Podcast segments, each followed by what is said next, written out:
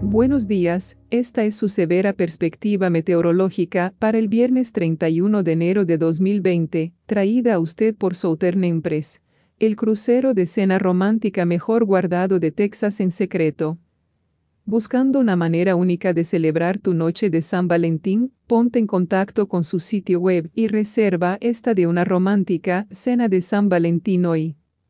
No olvide visitar su nuevo sitio web ubicado en southernempress.com o visite su página de Facebook en La Emperatriz del Sur para una oportunidad de ganar un romántico San Valentín Cruise para ser entregado el 7 de febrero de 2020. Soy extreme Aterza y meteoróloga Gabriela Sánchez. Aquí están sus severos titulares del clima en menos de un minuto. Primero, las fuertes lluvias regresan al noroeste del Pacífico y una superficie costera baja se cepilla por la costa este. Un bajo nivel costero en desarrollo producirá lluvias y tormentas desde la costa del Golfo y el sureste a la región del Atlántico Medio hasta el sábado.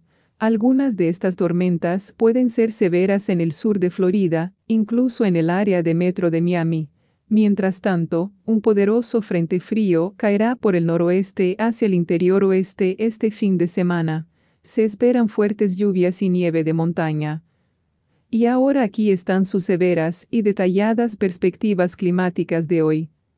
Se espera un extenso periodo de fuerte lluvia para el noroeste de Oregón y especialmente el oeste de Washington el viernes, mientras un río atmosférico advierte abundante humedad en el interior antes de un frente frío.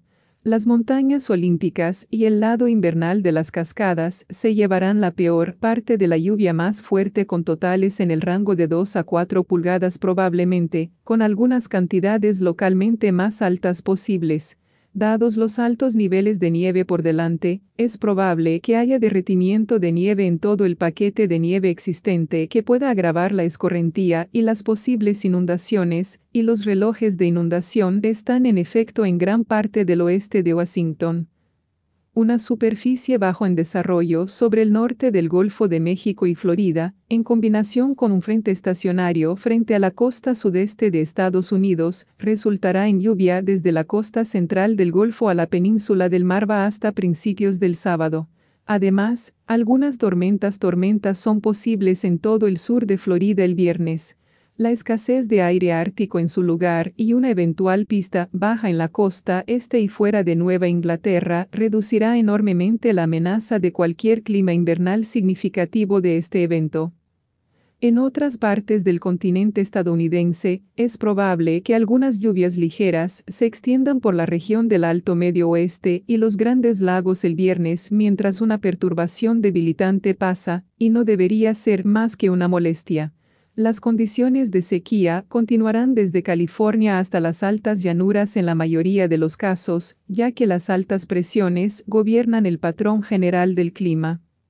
Esta es Gabriela Sánchez informando sobre el clima extremo. Nuestra información meteorológica se deriva del Servicio Nacional del Clima, Centro de Predicción del Clima, ubicado en College Park, Maryland.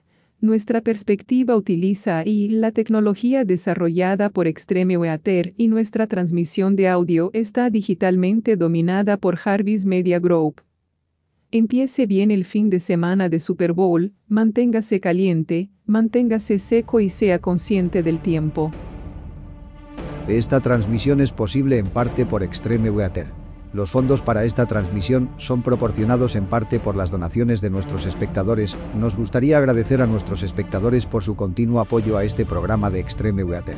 Gracias por ver y por favor, revisa a menudo para más actualizaciones del clima que puedan impactar en ti y tu área.